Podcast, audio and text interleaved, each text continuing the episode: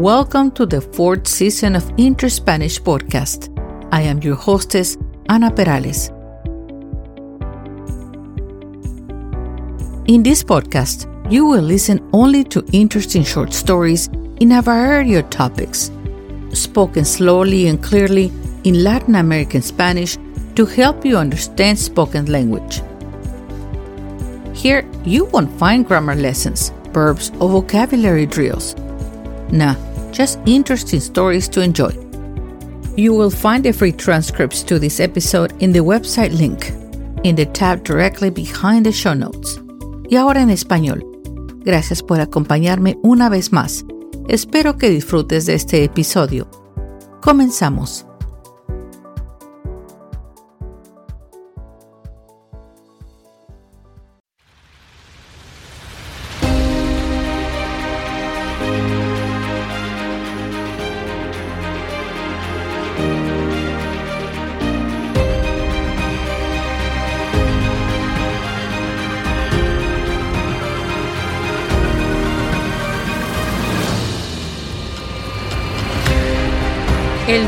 Es un símbolo natural de la vida y la pasión.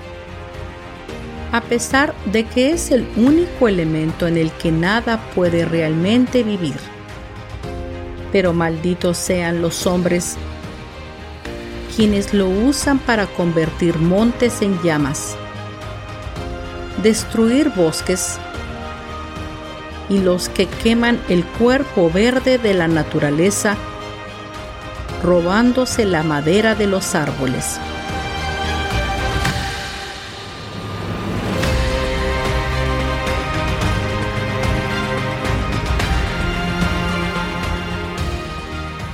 No hay lágrimas suficientes para apagar la risa del fuego del teatro.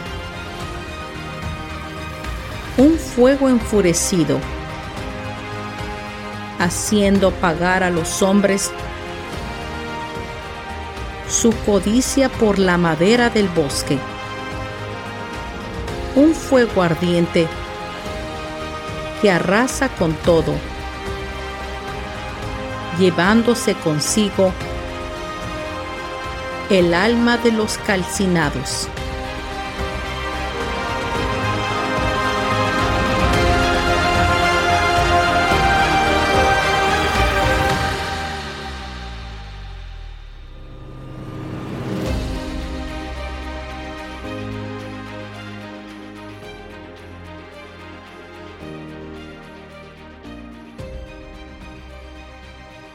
El estado de Guerrero está ubicado en la región suroeste de la República Mexicana, enmarcado entre la Sierra Madre del Sur y el Océano Pacífico, y goza de una ubicación privilegiada.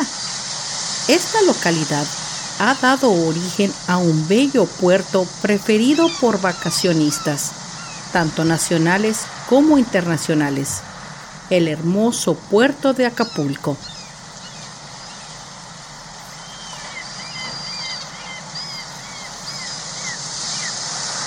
Caracterizado por su icónica bahía, una brisa marina refrescante y un exquisito clima tropical. Esta ciudad costera es sinónimo de una estancia placentera y divertida y por esto Acapulco sigue siendo una de las ciudades turísticas más importantes de México.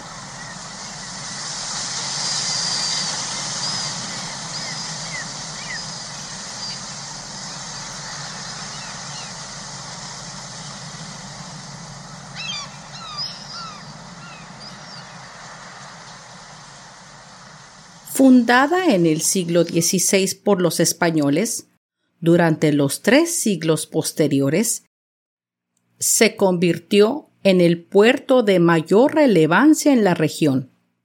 Durante la época colonial, Acapulco fue seleccionado por Hernán Cortés para ser un lugar donde se construyeran galeones.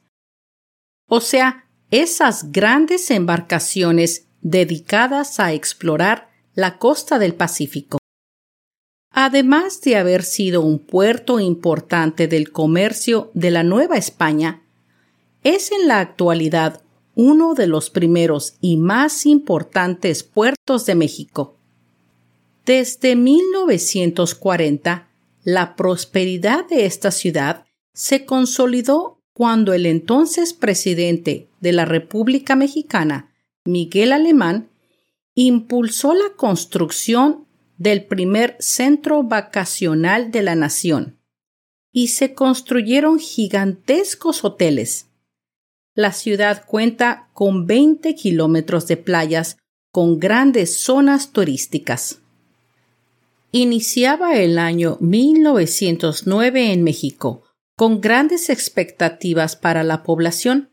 El presidente de entonces, don Porfirio Díaz, anunciaba que se retiraría definitivamente de la política el próximo año 1910, después de permanecer en la presidencia por más de 30 años, que más bien fue una dictadura.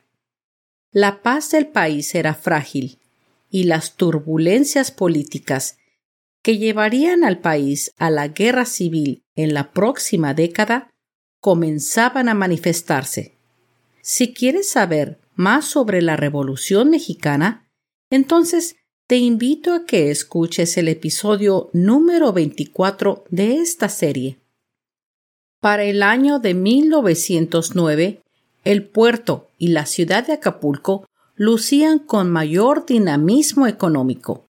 Había un mayor número de construcciones y viviendas, así como de embarcaciones. Una de esas importantes construcciones pertenecía al coronel Matías Flores, hermano del gobernador del estado, general Damián Flores, quienes habían logrado desde un año antes apropiarse de un terreno en el centro de la ciudad, exactamente atrás de la parroquia de la Soledad, entre las calles de Guerrero e Independencia. Allí los ambiciosos hermanos Flores decidieron edificar un excelente proyecto y se inclinaron por una gran novedad en México, la cinematografía, y entonces decidieron construir un teatro de cine mudo. De acuerdo con las crónicas periodistas de la época, don Matías Flores, propietario del inmueble, construyó el teatro en su totalidad de madera de pino, al que le dio un acabado con barniz o varnish en inglés. No era cualquier cosa. Este teatro fue construido elegantemente como una réplica del Partenón de la Acrópolis de Atenas, pero solo tenía una puerta y se abría hacia adentro. La estructura estaba ordenada en dos niveles. En la planta baja se ubicaba un corredor a manera de sala de espera, la taquilla, de ticket booth y un espacio para cerca de mil personas. Al segundo nivel se accedía por dos puertas laterales que se abrían hacia adentro. Y después se subiría por una estrecha escalera. Esta sección tenía una capacidad instalada para 500 personas aproximadamente y tenía palcos de lujo o balconies, la galería general y la caseta de proyección que se situaba justamente sobre las puertas de acceso. Pero en todo esto, el teatro carecía de medidas de seguridad apropiadas y ventilación adecuada, haciendo del inmueble un lugar demasiado caluroso. Pero la población regional estaba feliz cuando se anunció la ansiada fecha de la inauguración. El pueblo se desbordaba de entusiasmo. Hablamos de una época en que la cultura popular y las diversiones de habitantes estaban limitadas por las autoridades inflexibles, quienes en ese mismo año habían prohibido un sinfín de actividades públicas grandes caravanas familiares llegaron a Acapulco. Desde los días anteriores, niños, adultos, hermosas damas y apuestos caballeros se paseaban por la plaza con gran anticipación. Por fin se llegó la tarde de la inauguración del teatro en cuestión. El teatro se llenó desde antes de las siete, pero estaba sobrevendido. La capacidad del teatro fue rebasada. Adentro había familias completas con niños. En la noche del 14 de febrero de 1909, no cabía una persona más en el nuevo Teatro de Madera de Acapulco, que abría sus puertas y presentaba la proyección de la primera película en la historia del puerto. Una cinta corta donde simplemente se mostraba el movimiento de figuras sin sonido y estaba acompañada por la música de la pianola.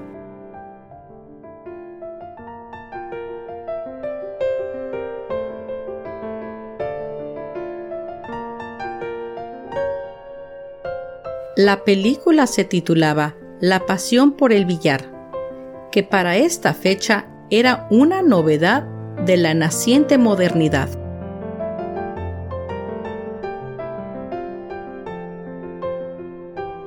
La exhibición de esta película muda reunió a los más selectos de la sociedad del puerto de Acapulco. Familias completas llenaron el lugar, incluso había muchas personas de pie en los pasillos. Para presenciar la proyección en una rudimentaria pantalla de manta.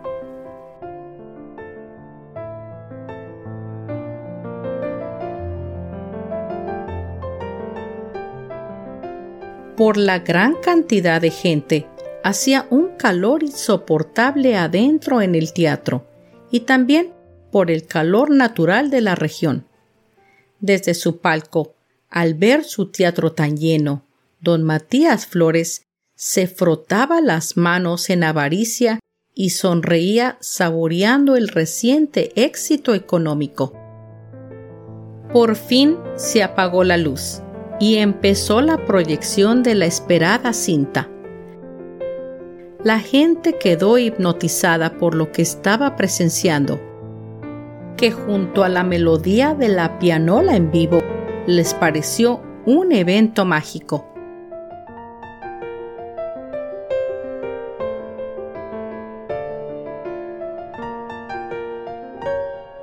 Pero pronto la imagen proyectada se congeló y el público comenzó a rechiflar o whistle, quejándose por lo sucedido y quienes no se imaginaban la desgracia que se avecinaba.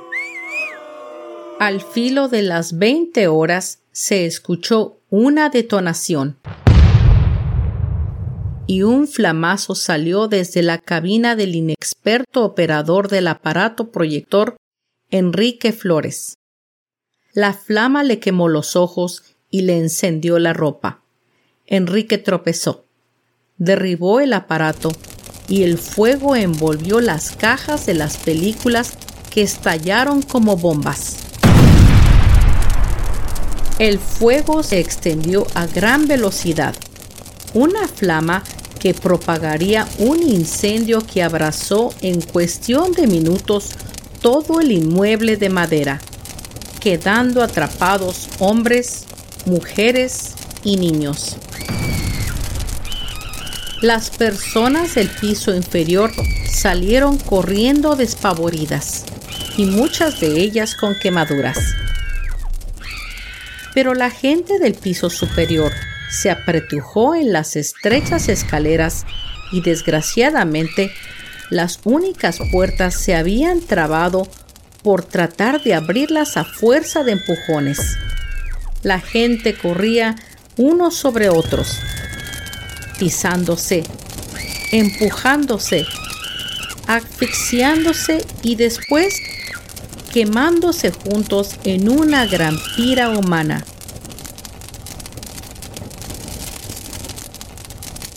Así sucumbió la mayor parte de los asistentes que se encontraban en la galería. los adultos huían veloces hacia el mar. Otros, en la impotencia de no poder salir, se aferraron a sus hijos. Muchos murieron en el intento y otros más morirían en los días siguientes por las heridas y quemaduras recibidas.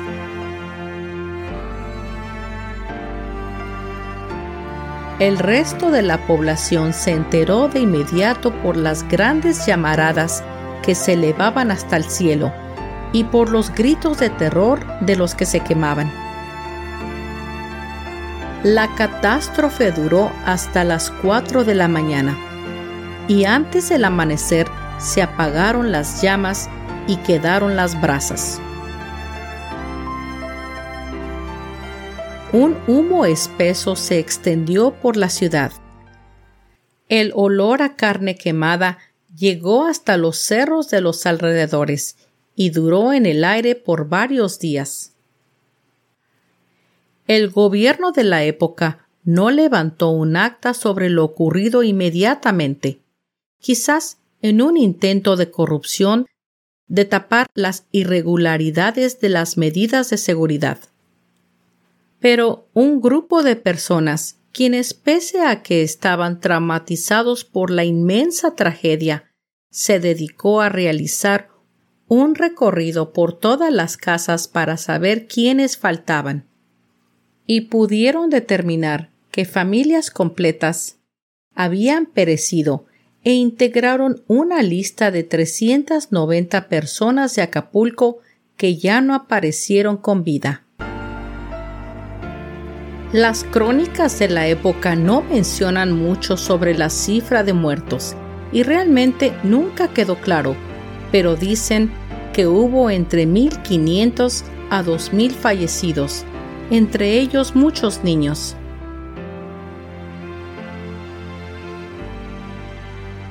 Fue tal la cantidad de cadáveres que las autoridades tuvieron que mandar excavar una gran fosa común, en donde se depositaron los restos de las víctimas para evitar la propagación de alguna enfermedad. Miles asistieron para ver si alguno de sus familiares se encontraba entre la pila de muertos irreconocibles. En la sección de San Esteban, del Panteón de San Francisco en Acapulco, se erigió un monumento que dice Homenaje a las víctimas del 14 de febrero de 1909 en el Teatro Flores de Acapulco. Días después del siniestro, las protestas de los acapulqueños tras la tragedia no pararon y se enteraron de la negligencia del alcalde Flores con respecto a la falta de medidas de seguridad, falta de más puertas de escape, la construcción de madera total y la sobreventa de los boletos para la apertura del Teatro Flores. Don Matías Flores enloqueció. Sentía culpa sobre su conciencia por la muerte de aquellas personas y terminó por darse un tiro para acabar con lo que sentía. El año de 1909, el mismo que comenzó con gran expectativa, terminó en relativa paz social, tras lo cual Acapulco ya no sería el mismo jamás. Pero la paz del mundo no sería duradera, pues en tan solo dos años, el 15 de abril de 1912, el RMS Titanic, el transatlántico británico, el mayor barco de pasajeros del mundo, al finalizar su construcción, se hundió al chocar con un gran témpano de hielo durante su viaje inaugural desde Southampton a Nueva York. La desgracia cobró cerca de 1.500 vidas.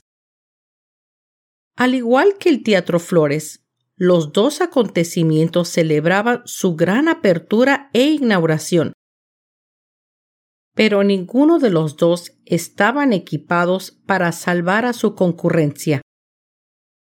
al teatro le faltaron puertas de escape y medidas de seguridad, mientras que al transatlántico carecía suficientes botes salvavidas, y los dos eventos pagaron con muchísimas muertes. Y esto no es una comparación la una con la otra, pues las dos tragedias merecen su propio lugar en la historia. Pero lo que sí es necesario observar es que el Teatro Flores y el Titanic son analogías de un siglo que iniciaba con sorpresas tecnológicas y que anunciaba el arribo de un mundo mejor. Un mundo al que al cabo de otros dos años más tarde destruiríamos al entrar a la Primera Guerra Mundial. Hoy ya nadie recuerda el incendio del Teatro Flores de 1909, la mayor tragedia en el puerto de Acapulco, que se fue perdiendo en la memoria colectiva con el paso de los años. Y es porque la mayoría de esa generación ya murieron. Y en la actualidad Pocos conocen la historia del teatro de madera. No hay quienes visiten las tumbas de los desafortunados o quienes recuerden sus nombres.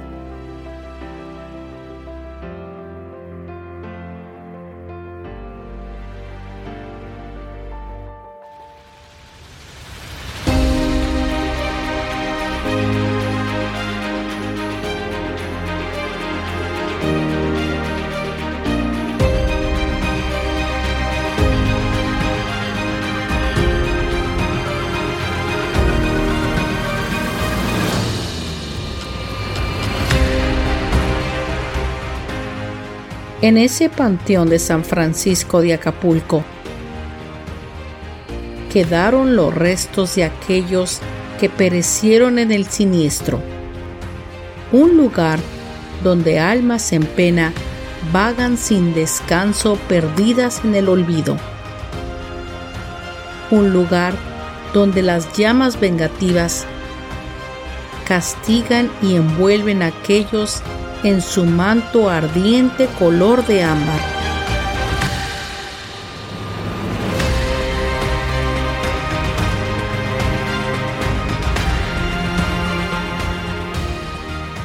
Un lugar lleno de misterio, mitos y leyendas que cuentan que durante las noches más frías de febrero se pueden aún escuchar los gritos desesperados de los calcinados envueltos en las llamaradas.